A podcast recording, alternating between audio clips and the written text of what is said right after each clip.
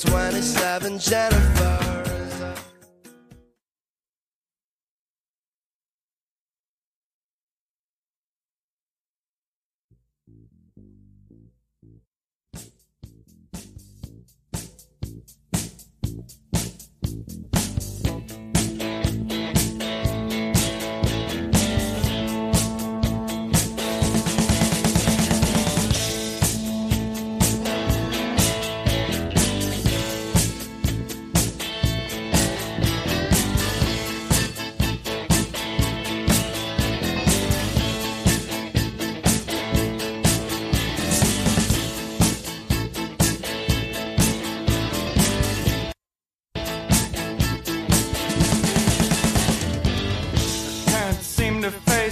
to the facts. I'm tense and nervous and I can't relax. Can't sleep cause my bed's on fire. Don't touch me, I'm a real live wire.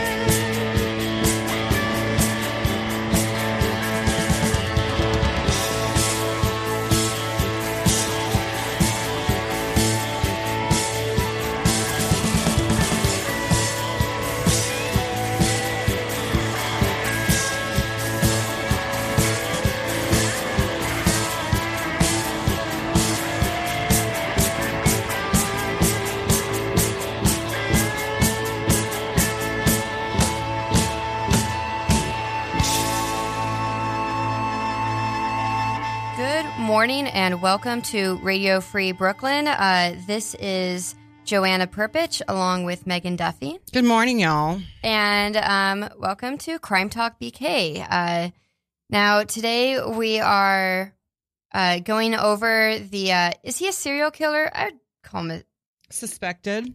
suspected. Suspected serial killer, Robert Durst.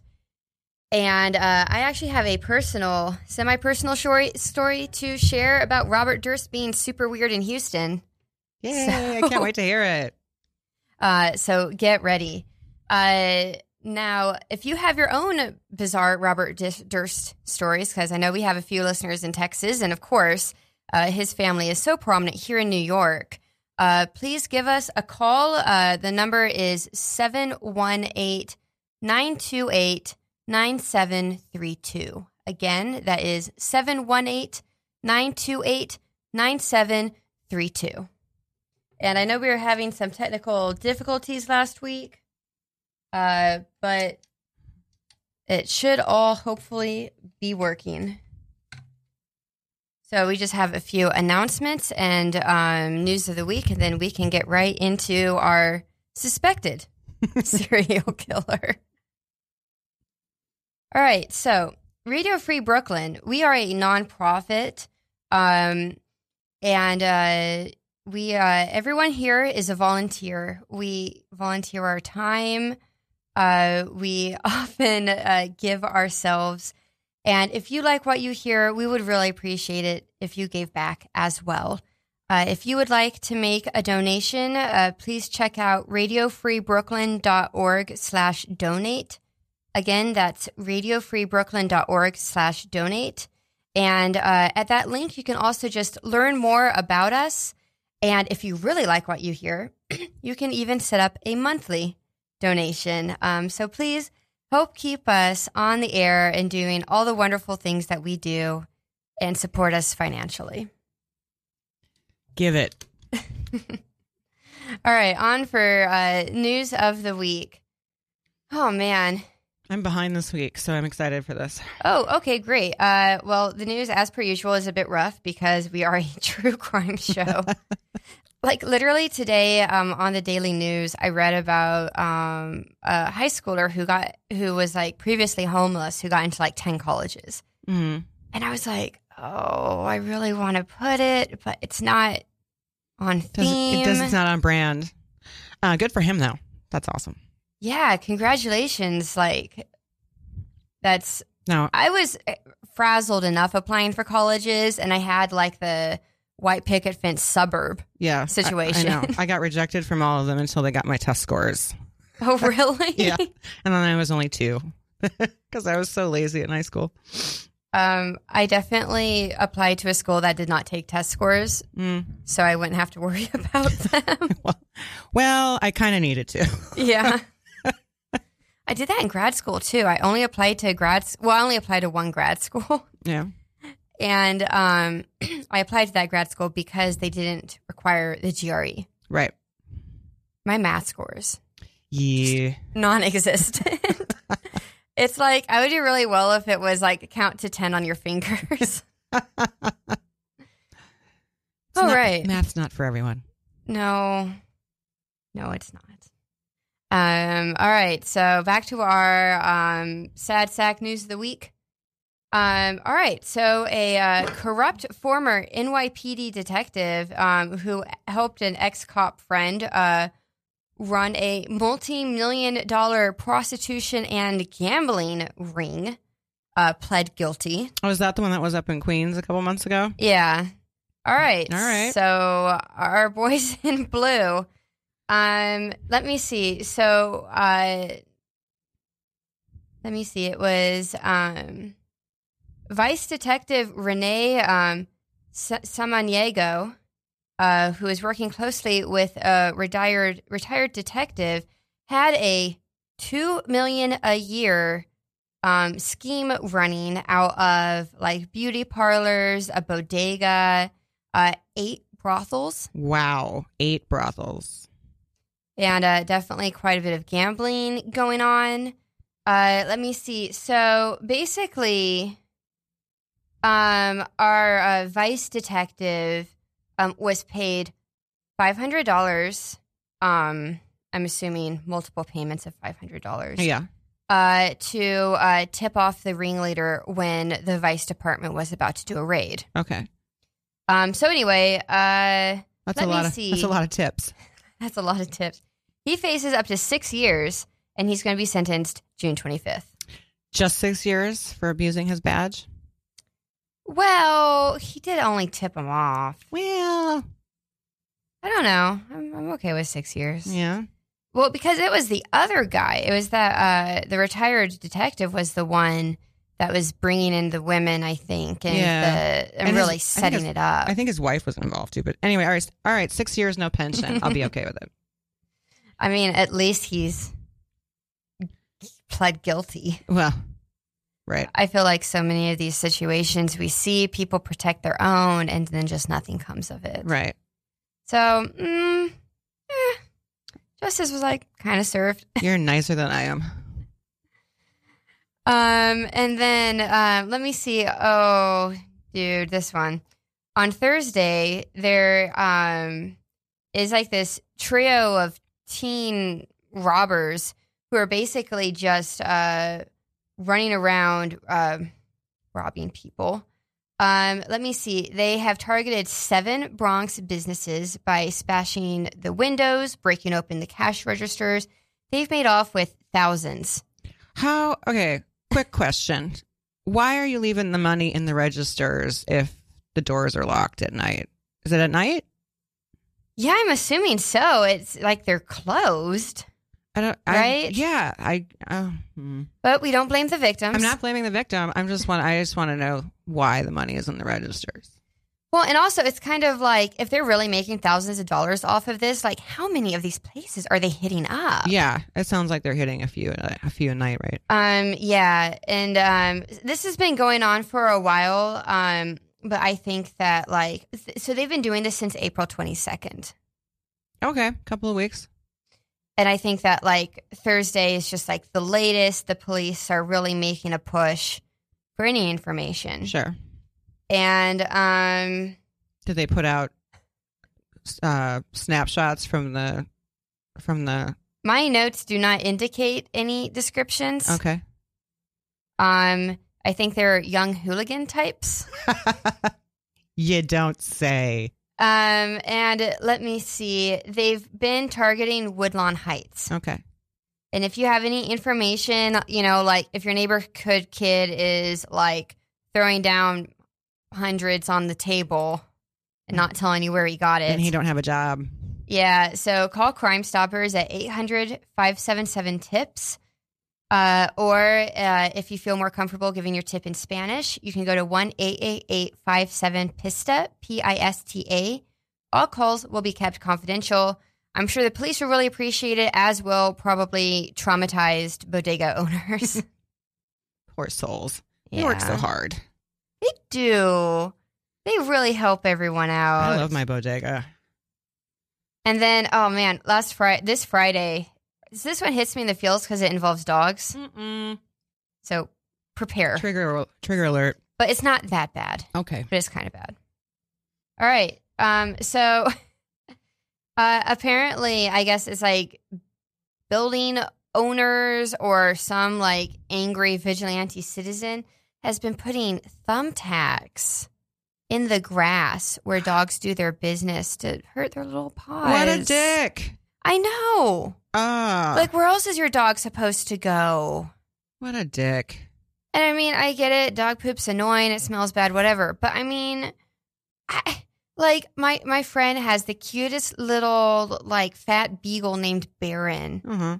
and he's all the time like putzing around in those little um like tree planters. hmm They're getting their paws stuck with these stupid safety pins all over. Is this is this a battle because the d- dog owners aren't cleaning up after do- after their dogs? I'm assuming it must be, but my God, like this is escalation. Like hurt the owner, not the pupper. I don't know. I totally agree. I think it's but it's a t- it's a dick move not to clean up after your dog, but the tacks are Too a little much. over the top. Yeah, and the, those dogs get like infections or, you know, that's like no good. Don't Yeah. do that. Yeah. Animal abuse. Hmm. I know. I read that and I was like upset. It's like we talk about killing people, and then we get to this one, and I'm just imagining all these like little limping Well, dachshunds. didn't do anything to anybody. um, and they also don't know they're not supposed to pee there. Right. Anyway, um, so uh, this is um in Queens. Um, the there were like three beds found in front of this apartment complex, the corner of Hoyt Avenue and Twenty Third Street. Uh, cops are reviewing uh, security cameras, trying to get more information. Beds? Can read Three beds? three uh, tree beds. Oh, tree beds. Okay. Yeah. Um, you can read more about that in the Daily News. Yeah, so like when you're walking your dog, just scan over it, and you know maybe with your foot, like with your shoe, check to see if there's any anything. How, yeah, just go to a different block. yeah. I don't know. That's really Go to a dog park. Yeah, I mean, I know There's we don't have time to do that, but and I speak as not a non-dog owner, but I would just avoid it. Go to a different block.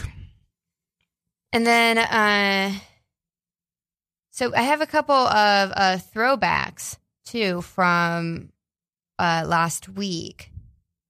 Um, let me say so. Uh, last Saturday, a 32 year old man was shot and killed uh, after an argument outside of a Bronx apartment, and um, this was around like 12 a.m., 1:30 a.m. So Mhm. you know it's like late at night.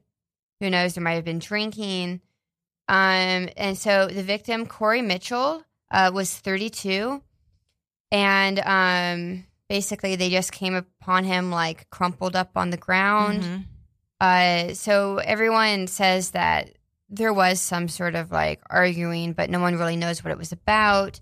No arrests have been made. There's very little information. Again, and then let me see. Uh, so this happened on East 224th Street um, near Paulding Avenue in Edenwald. And so, like, if you live around there and if you've heard anything that you think could help police, uh, could help Corey Mitchell's family, um, again, please call Crime Stoppers at 800 577 TIPS or 888 57 PISTA. That's always sad. Mm-hmm. Oh, and then this one. that face. I love that face. Um, Mhm. Uh, so basically, there's a group of guys who have been trolling around, jumping Orthodox people. Okay. Um, and then, of course, this is the latest in a long string of anti-Semitic hate crime attacks that have we've been talking about the entire year that we have been doing this show. I feel like Yeah. once a month we have a hate crime. Yeah, that's true. Um, so you know, like, do better, Brooklyn.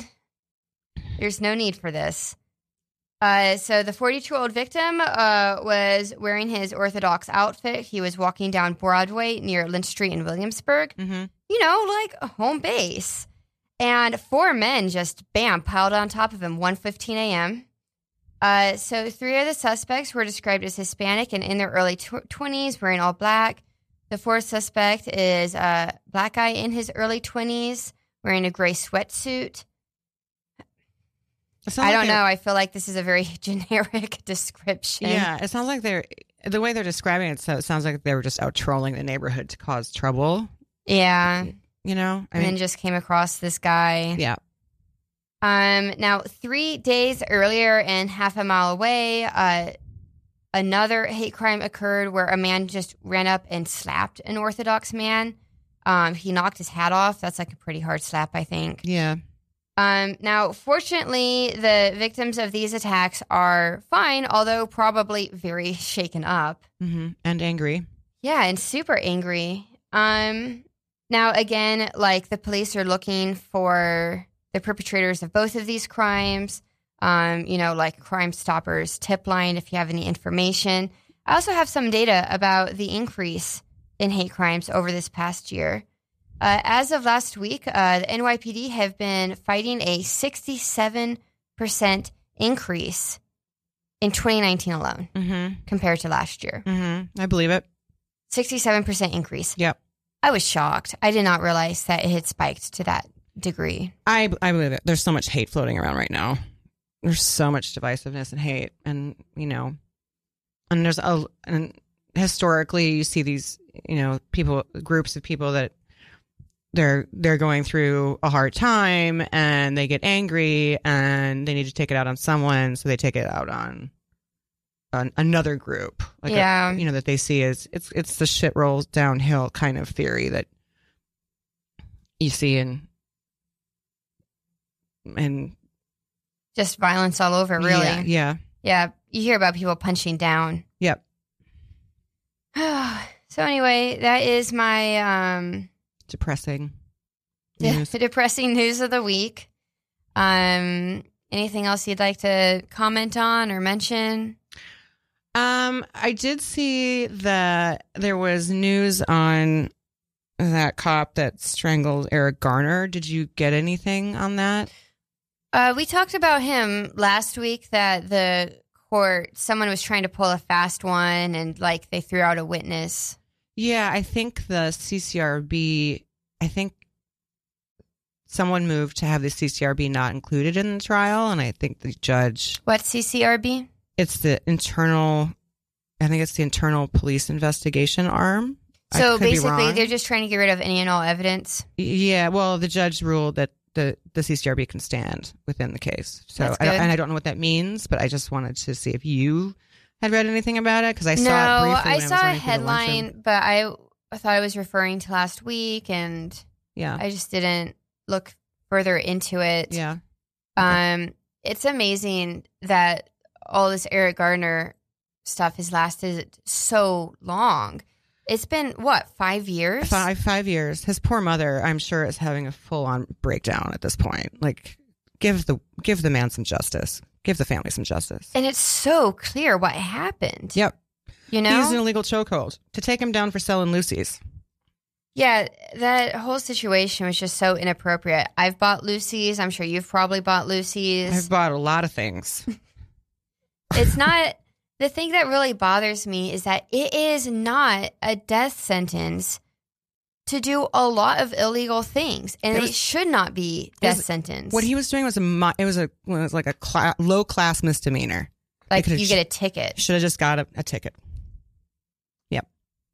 And I don't know why these police are so scared. If that is like a genuine fear that they have, You Uh, know? I, I don't. I, I think that was just pure brawn and um, look, you know, give a ma- little man a little power kind of thing, it's just so toxic. in my opinion. yeah. Um, speaking of toxic people, Hey, hey, Robert Durst. isn't he a gem? Oh my god. All right. Um. So it was really fun preparing for this episode because we just basically just watched the Jinx and Yeah, I just watched the Jinx again. Listened to a what was that podcast called? Oh, uh, Generation Why, episode one fifteen. They have a great episode. They have a few sound issues, um, as I'm one to talk, but They actually did that episode right after it, the Jinx had come out, so I wanted to get like some sort of fresh, uh, fresh eyes on it to see what they had to say. it was a good uh, overview because the Jinx does not. It's a good. It's told more narratively, hmm whereas uh, the podcast is more chronological. hmm and they put in some like really bizarre hearsay type details that the jinx probably couldn't get to Yeah, they didn't. There's a couple of things that they didn't actually even touch. I don't think, like that disappearance of that 18 year old. Yeah it's funny. It's like wherever robert durst goes someone just magically drops dead. Yeah, Yeah. and so why don't we start Is- out by talking about like is robert durst a jinx? Like why that name? Well, in the documentary, he calls himself a jinx because he he was talking about whether or not he wanted to have children, and he thought he would be a jinx towards any children that he brought into the or his wife Kathleen had brought into the world. And it was in, under that guise, but clearly the documentary maker had a different idea because every time he breezes through a town, someone ends up dead.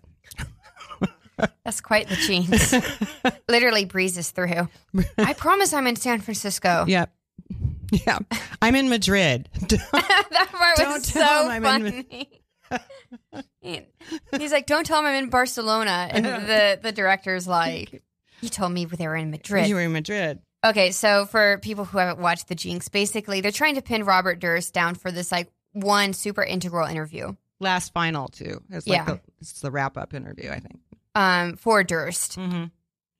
And uh, he keeps on pointing it off and pointing it off and not wanting to talk. And the director is, you can see the panic in his eyes like, do we even have a story if we don't get this one piece? Right.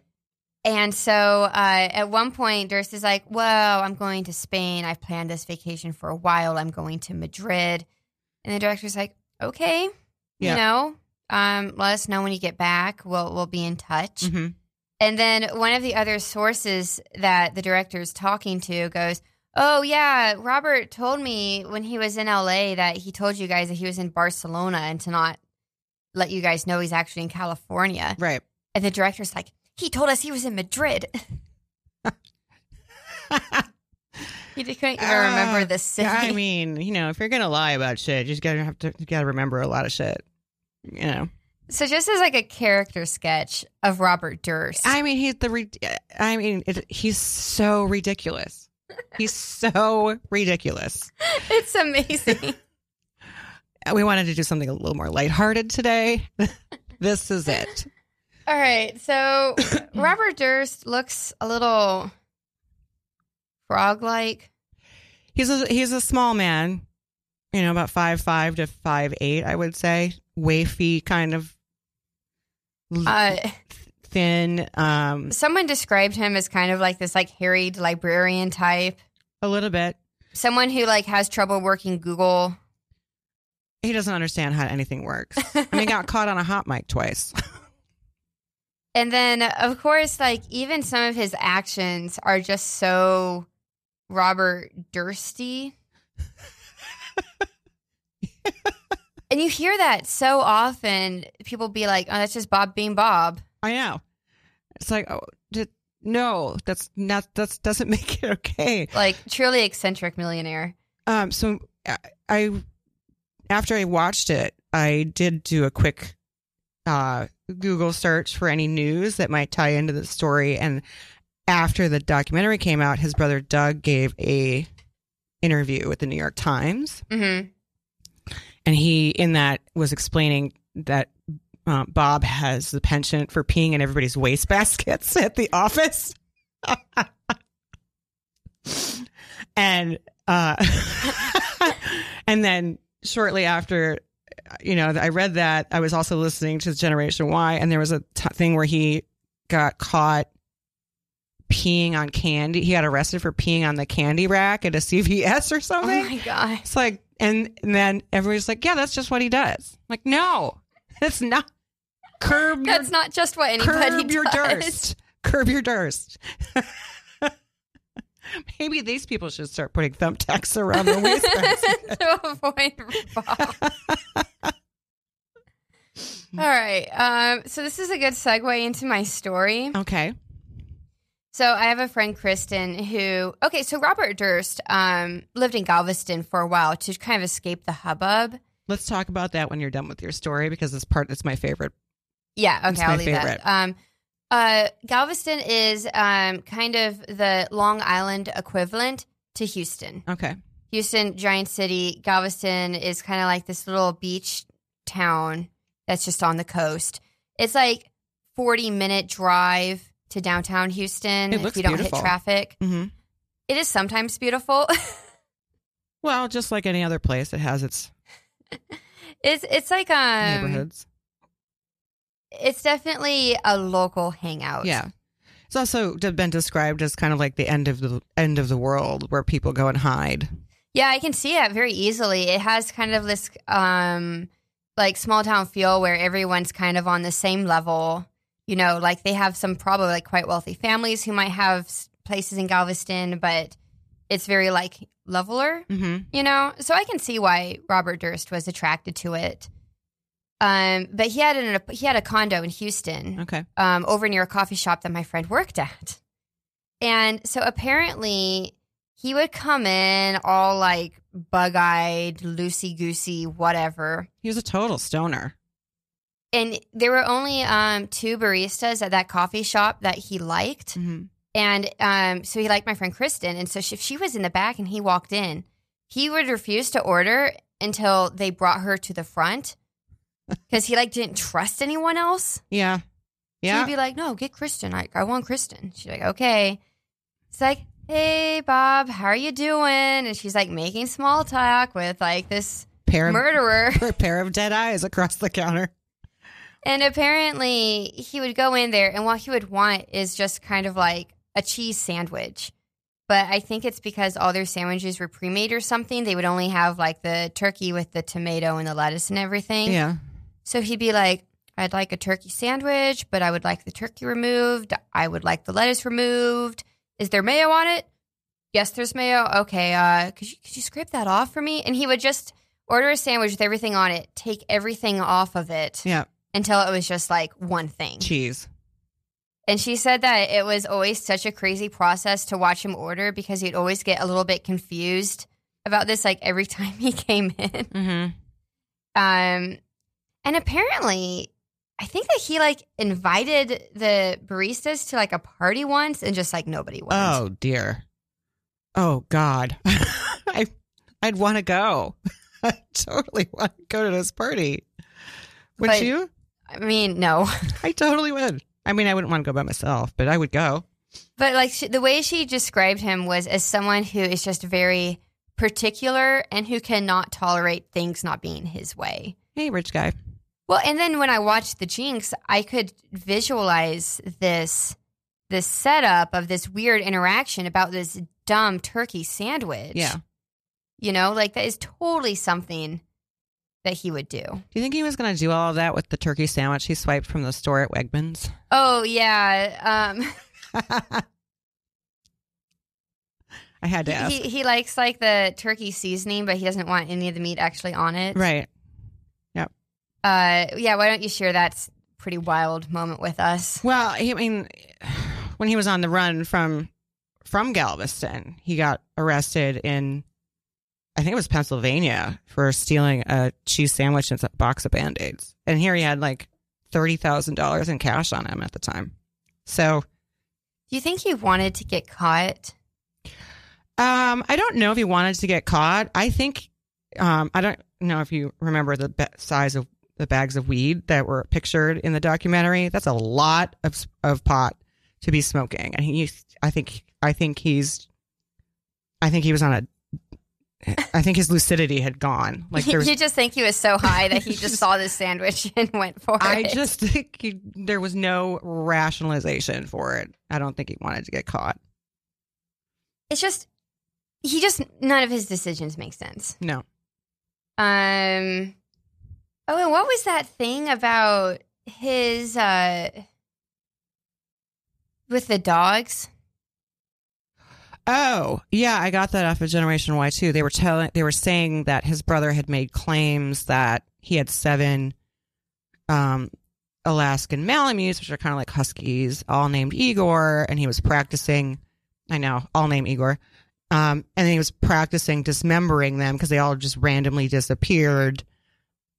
Um, and this happened like six months before his wife disappeared. Like, And then this it- seems like a stretch.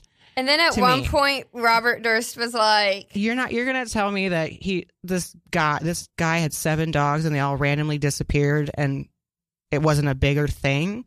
Well, my favorite part was at one point Robert Durst was caught on tape saying like maybe I should Igor my brother.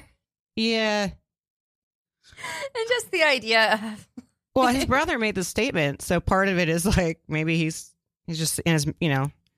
That's another thing his brother said in the New York Times article is he's been talking to himself for years. Oh my god. he's been mumbling to himself for a really long time. So these, you know, these hot mic statements may not be out of the ordinary. I did read something kind of sad that when he was 12, they ran a psychiatric evaluation on him and they said that he uh, was exhibiting early stages of schizophrenia.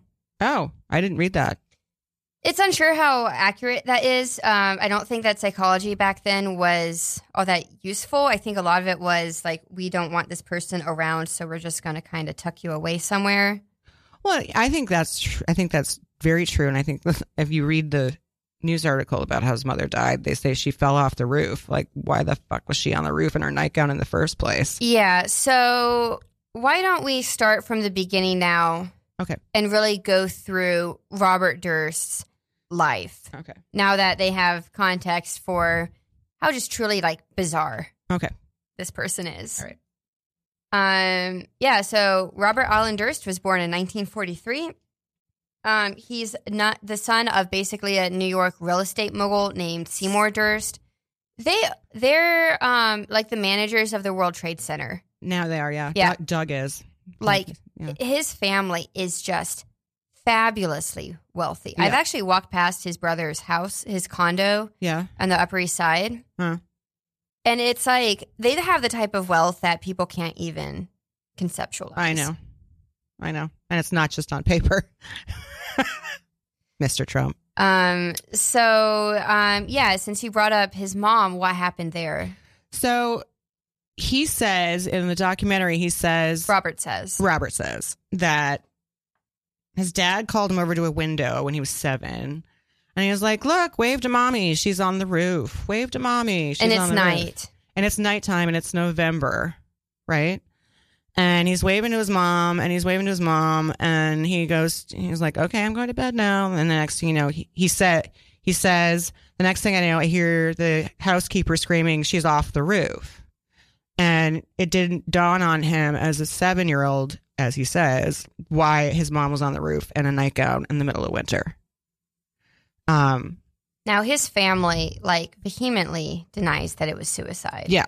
They said she was, they say she was disoriented from her asthma medication. So I think it's safe to say that she. She may have been disoriented from some medication or a combination of medications, but uh, I, I'm a little suspicious.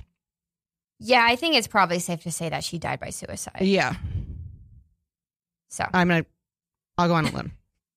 With with everything I saw in in the Jinx and the, what I heard on Generation Why, I'm just gonna be I'm gonna yes, I agree. Mhm. I agree.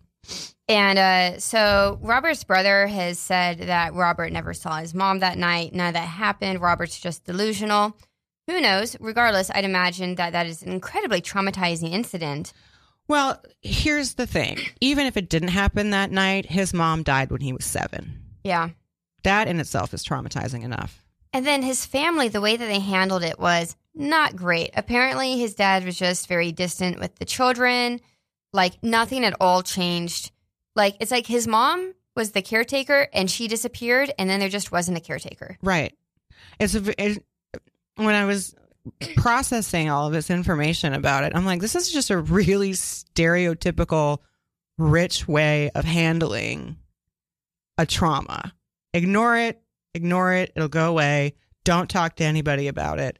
And once Robert Durst uh, gets pegged for these murders, that's how they handle it too. Um, actually, I was really impressed that the Jinx did this, but they talked to um, the uh, niece of Durst's wife who was killed, and then Robert's nephew. Yeah. So they're both kind of the same age and in kind of the same position, but on both families. Mhm. And um, the nephew was saying that it is very frustrating for him that his family refuses to acknowledge what happened. And it's almost as if Robert Durst has been completely written out. Written out, and there's a wall of silence. Yeah. Yeah. Um. All right. So Robert watches his mother die, or at least is around when his mother dies. Mm-hmm. Um, he he grows up. He gets a degree in economics.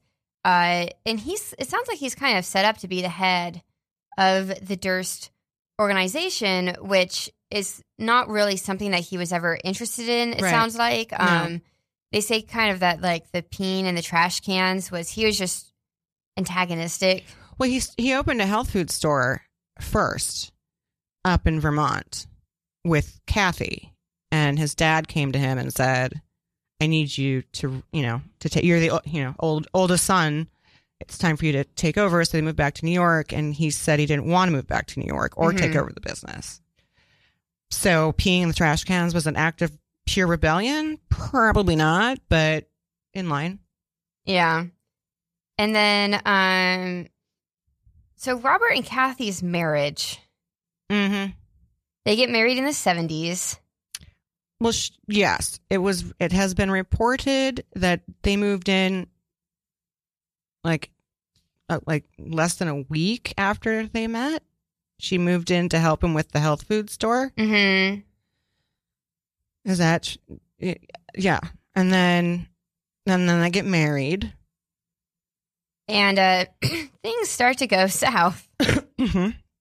Uh, and then coming up with uh, the idea of the jinx. At one point, I think she said that she was thinking about children, and Robert Durst got very upset.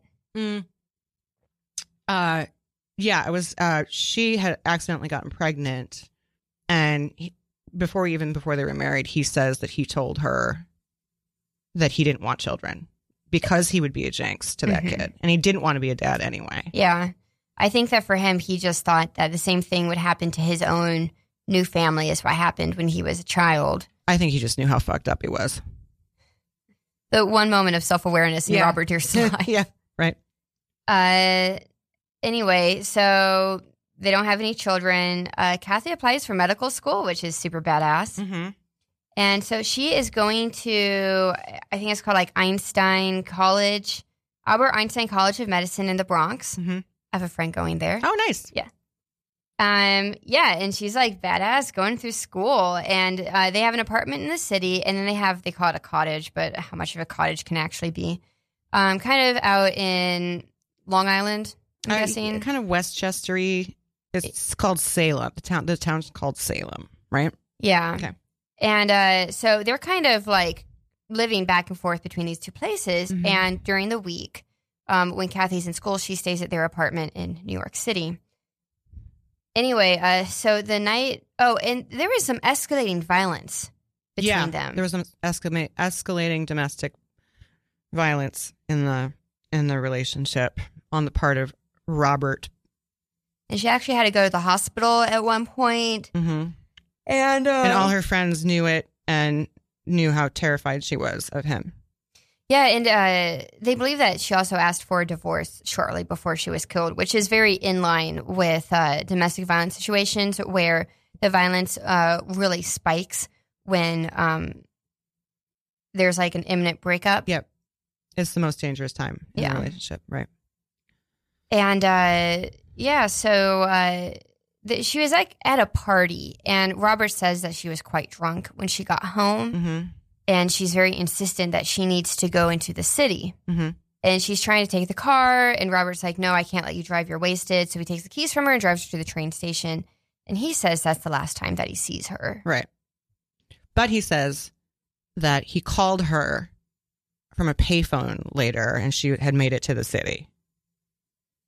Which was that fact is also disputed by a number of other claims that he made about phone Mhm. calls later on, but that is that is true. And then the doorman originally said to someone that he saw Kathy enter the building, which also turned out to not be be true yeah. yeah in the police report he says he didn't see her so i don't know why he would have told anyone that he had who knows who knows who robert's trying to sneak 20s to Yeah. hundreds um so kathy's friend actually first reported her missing and then her kathy's college even called robert and said that she hadn't shown up in a few days Mm-hmm. uh, but the police were telling her friend, like, oh, well, let's wait to hear from the husband. You know, like if they are going through a divorce, there's a chance that maybe she just took off. Okay. It's not like she's one semester from graduating medical school. um, but and Robert's family too is very hush hush and just telling him like stay out of this as much as you as you can. Yeah, don't, it'll Like- it'll besmirch the family reputation. Yeah, like don't talk to the cops, don't report her missing, just sit on it. But you know, then finally he just has to because too much time has passed. too much time has passed, and too many people are asking questions as wh- why is he not doing anything? Right? But then you look at the investigation when it finally does start. What investigation? Well, exactly. And um, so then Kathy's sister and her friend actually break into their cottage in the quote unquote countryside. And it's been like ransacked. Three weeks after she's missing, Robert has thrown away all of her stuff. mm-hmm. Yeah, they stole the. you see that image of them stealing the garbage? but there's just like, there's just, the investigators just don't find anything. So this is put on hold. Yeah. Well, they didn't. it was said that the investigators didn't even interv- try and interview the Dursts at all. So Anyway, um, so then it's like many years later. Oh, and they reopen it in 91. 10 years later. was it ninety one? Yeah. Um, so then when police reopen it, uh, Robert has a good friend named Susan Berman, who is a writer. And uh, her dad was actually in the mafia. And so she would write about her experience of kind of growing up in this weird Las Vegas mob style household and her own experiences. Uh, so she's kind of helping Robert manage the press because she feels more comfortable with it and they're very close. Yeah. Well, him out in front of a camera is no bueno. no, he's I'm not no- even sure if he would follow a teleprompter. I don't think he could. You know. Uh, anyway, um, so Susan's like really helping him out, uh, but she's also having a hard time managing her money. She's kind of in destitute. So Robert periodically would write her checks. Well, they were. Yeah, they've been best friends since, since college. Yeah. So there's a, a really deep friend. What he says is a deep friendship there, But even her friends were like, yeah, they definitely Yeah. were together a and lot. her stepchildren hmm who were interviewed Well, anyway, Susan magically turns up dead in Right. 2000. in 2000 There's a gunshot to the back of the head. at Christmas time. And uh, so talk to me about how the LAPD Well, at first they thought it was a mob hit, is what I is what the documentary said. So they think it's a mob hit, and they're not actually, you know, they're not really uh, attributing it to to Durst at all. Um, and they find the way that they find her body is strange. yeah, she's flat akimbo on her back, um, in a pool of blood. Well, not only that, door wide open. but the police were tipped off to look for a body because oh, they yeah, got this letter. the cadaver letter. So they got this letter that is like one, two, three, four. Um, Cherry Tree Lane, whatever. whatever yeah, Cherry Tree. Lane, Beverly Hills. Beverly is spelled incorrectly. they add like an extra e instead of ly. Mhm. Beverly Hills 90210, whatever. And uh, and the inside of the note just has an all caps cadaver. Yeah. So the police were like, "Let's go see," and they find her body. That t- becomes important later. Yeah. Um, but yeah, like Robert Durst at the time was like palling around Northern California. He doesn't show up at her funeral, which is super bizarre. But the police never really look in his direction. No. Um No, they don't. Not and not at that time. No, they don't. All right. But he's getting a ton of press because um, the investigation, the renewed investigation with his wife is kicking up. His best friend is killed. He's just kind of, he feels, I think, like the walls are closing in a little bit. Mhm. So he runs off to Galveston. Galveston. This is my favorite part of the story. Take it away. Okay, so he moves up to because I can't with this so much. He goes to Galveston. He wants to. He, he says in the documentary, he's like, I don't want to be Robert Durst anymore. I'm just going to go hide for a while. And I'm like, suspicious. Um, okay. But then he, so he signs this lease for this little house, this double bungalow kind of house, um, as a mute deaf woman named Dorothy Ciner and he pays in cash for the year and he lives across the hall from Morris Black. And he has like this wig and he was wearing like a moo Yeah, wig and a uh, and a lady's handbag and a couple of white button-down shirts. Oh, I thought he had a dress. I think I'm have. confusing it with Arrested Development. He might have had a dress. I mean, like he's just like I went to Walmart and bought a couple things, you know, like Women's clothes. yeah. So you know, he eventually stops wearing the women's clothes and he makes friends with Morris Block. and they're supposed to be like buddies. best friends, getting high and drinking Jack Daniels. um, and then and Durst testifies. He's like, "Yeah, we'd watch Wall Street Week together." I'm like Morris Black watching Wall Street Week. I don't know. Maybe that could be a thing. Um, And it's like also Houston, I think to some degree is a little bit of an eccentric city. Okay, I've never been, so tell me Um, tell me a little bit about that. Okay, so I'm I'm from there. Yes.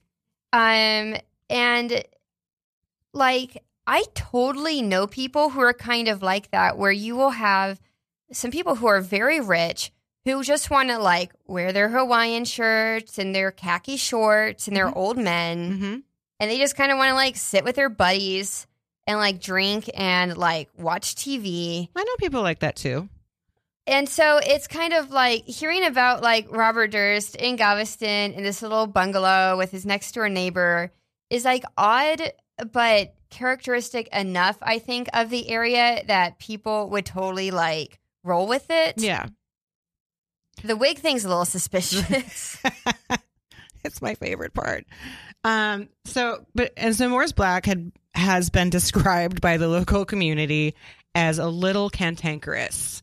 He's that. So when I was listening to it last, when I was rewatching this last night, I had like this vision in my head of like grumpy old men gone wrong. you know, so what ends up happening is that and Durst, this is this is Durst's te- testimony um, in the subsequent trial. Um, they get into an argument because he says he came home to find Morris Black in his apartment uh, without his consent. Mhm. And this is Texas. Yeah. So they get into a scuffle as, these like they're I don't know how these two old men can scuffle, but they do. And um Morris ends up on the floor and the gun accidentally goes off. So he's arguing self defense He's arguing self-defense. And an accident. Uh, whatever.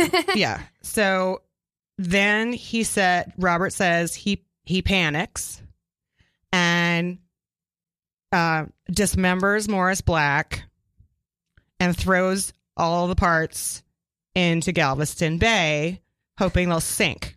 Now Well, this, he puts them in trash he bags. puts them in trash bags. and he just Yeah. throws them into the water. An arm weighs like four pounds. That's not very. No, I know, but the problem is, is they may have sunk eventually had he not t- put them in the trash bag because of all of the air keeping everything afloat. Uh huh. That's there's another evidence that he is completely clueless on how anything works.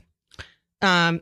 So and then um, he goes back the next morning and he sees all the bags floating around, and uh, ha, you know, the police have a theory, and this is in the documentary too. They have a theory that he pulled the bag with the head out of the water. and disposed of it somewhere else because Just- that's the most damning evidence. Is you'd see the shot. It might even have been a similar gunshot wound Yeah. as what um what Susan, Berman, had. Yeah, right. So, you know, so the police investigate. You know, they, it's not hard to figure out what happened. It's a very short investigation. They, they, they arrest him in his car with the bow saw. Now he stopped wearing the wig because it was just uncomfortable. He said it was too hot, which I kind of wanted him to get pulled over with the wig, but they put him and they have no idea who he is. Like they have, you know, they don't. Yeah, it's Texas. Like they're not keeping track of New New York real estate mogul's sons. Nope. They have no idea who he is. So he's in this. This and it was, uh, I forgot the cop's name. I wrote it down because I thought it was hysterical. But it's the detective who arrested him. Um, and they're like, "We're gonna put you up on two hundred and fifty thousand dollars bail. Do you, do you have that kind of money?" And he's like, "Not on me." and these cops are like, okay. "Who the fuck says that?" He calls his wife. She wires it down. He's out on bail. He was in jail for maybe 24 hours. Twenty four hours. And then he just takes off. with Morris Black's ID. So now he's Morris Black. And the thing, Shaves his head. I was actually kind of wondering if maybe that's why Robert killed him was to commit identity fraud. Because they do look kind of similar, I think. I don't think Robert needed to kill him for identity. I think I think Morris found out that he was a rich guy from New York And was exploiting him. Or, and, uh, and was on the run. And I think he backed Robert into a corner. Is what I think. but um, The total wild speculation. Um, but I just wouldn't put anything past him. Like Robert is not, Not rational. And then, of course, we get into the whole sandwich debacle where Robert Durst is on the run. He's driving from Texas to Pennsylvania, stops off at like a grocery store and steals At a a sandwich. It was a Wegmans. Yeah. Yep. Steals a hoagie and some band aids. and so he gets extradited back to. Texas, Yeah. put Yeah. on trial. So, the, okay, so let's talk about that because um, I had com- I had watched it and I was so blown away by how poorly the prosecution did. Um, and first of all, Robert hires a legal team uh, that he paid 1.8 million dollars for, and then the prosecuting attorney was so arrogant that they didn't tack on any secondary charges all they charged him with was first degree murder. Mm-hmm. And they thought it's a slam dunk. They didn't get him, they didn't put on like mutilation of a corpse, destruction of evidence. They didn't get him for bail jumping. Like they could have tacked on like 20 to 30 different charges and they didn't. So here we are in trial with this $1.8 million, $1.8 million dream team who is claiming self defense. And Durst himself testifies to, yeah, I dismembered my best friend, but I didn't kill him. It was self defense. And the jury got such flack for it. And I was really pissed off that they were getting it because it's the prosecution's fault. It's not the jury's, Mm-hmm. in my opinion. So now he's a free man. He's been completely vindicated, quote unquote. And he can't be retried for murder Mm-hmm. in Galveston. Yeah. Um it's just it's just crazy. I think we actually need to start uh wrapping up, which makes me think maybe we could make this even a two-parter episode We and could. finish up next week. Yeah, we could because I can dig into the what's going on in the trial too. Yeah, because we still have like so much more crazy. Let's we haven't it. even gotten to the end of the jinx yet. I know it. Let's do it. Let's do part two next week. All right. Um, we hope that you're enjoying listening about Robert Durst as much as we love talking about it. Um, thank you for listening to Crime Talk BK. We actually have a special song um, that we're going to play just a little smidgen of. um, why did you pick out? The, can you tell us a little bit about this song? This is the intro song to the Jinx series. It's by the Eels, and I had not heard of it until I'd seen the Jinx originally. Um, but I do love it. It is so good. I can't wait because I actually skipped through the intro. So. Okay. Um, so uh, please tune in next week for Crime Talk BK on Radio Free Brooklyn. Uh, we're here every Saturday from 11 a.m. to noon. Thank you for listening. Later days.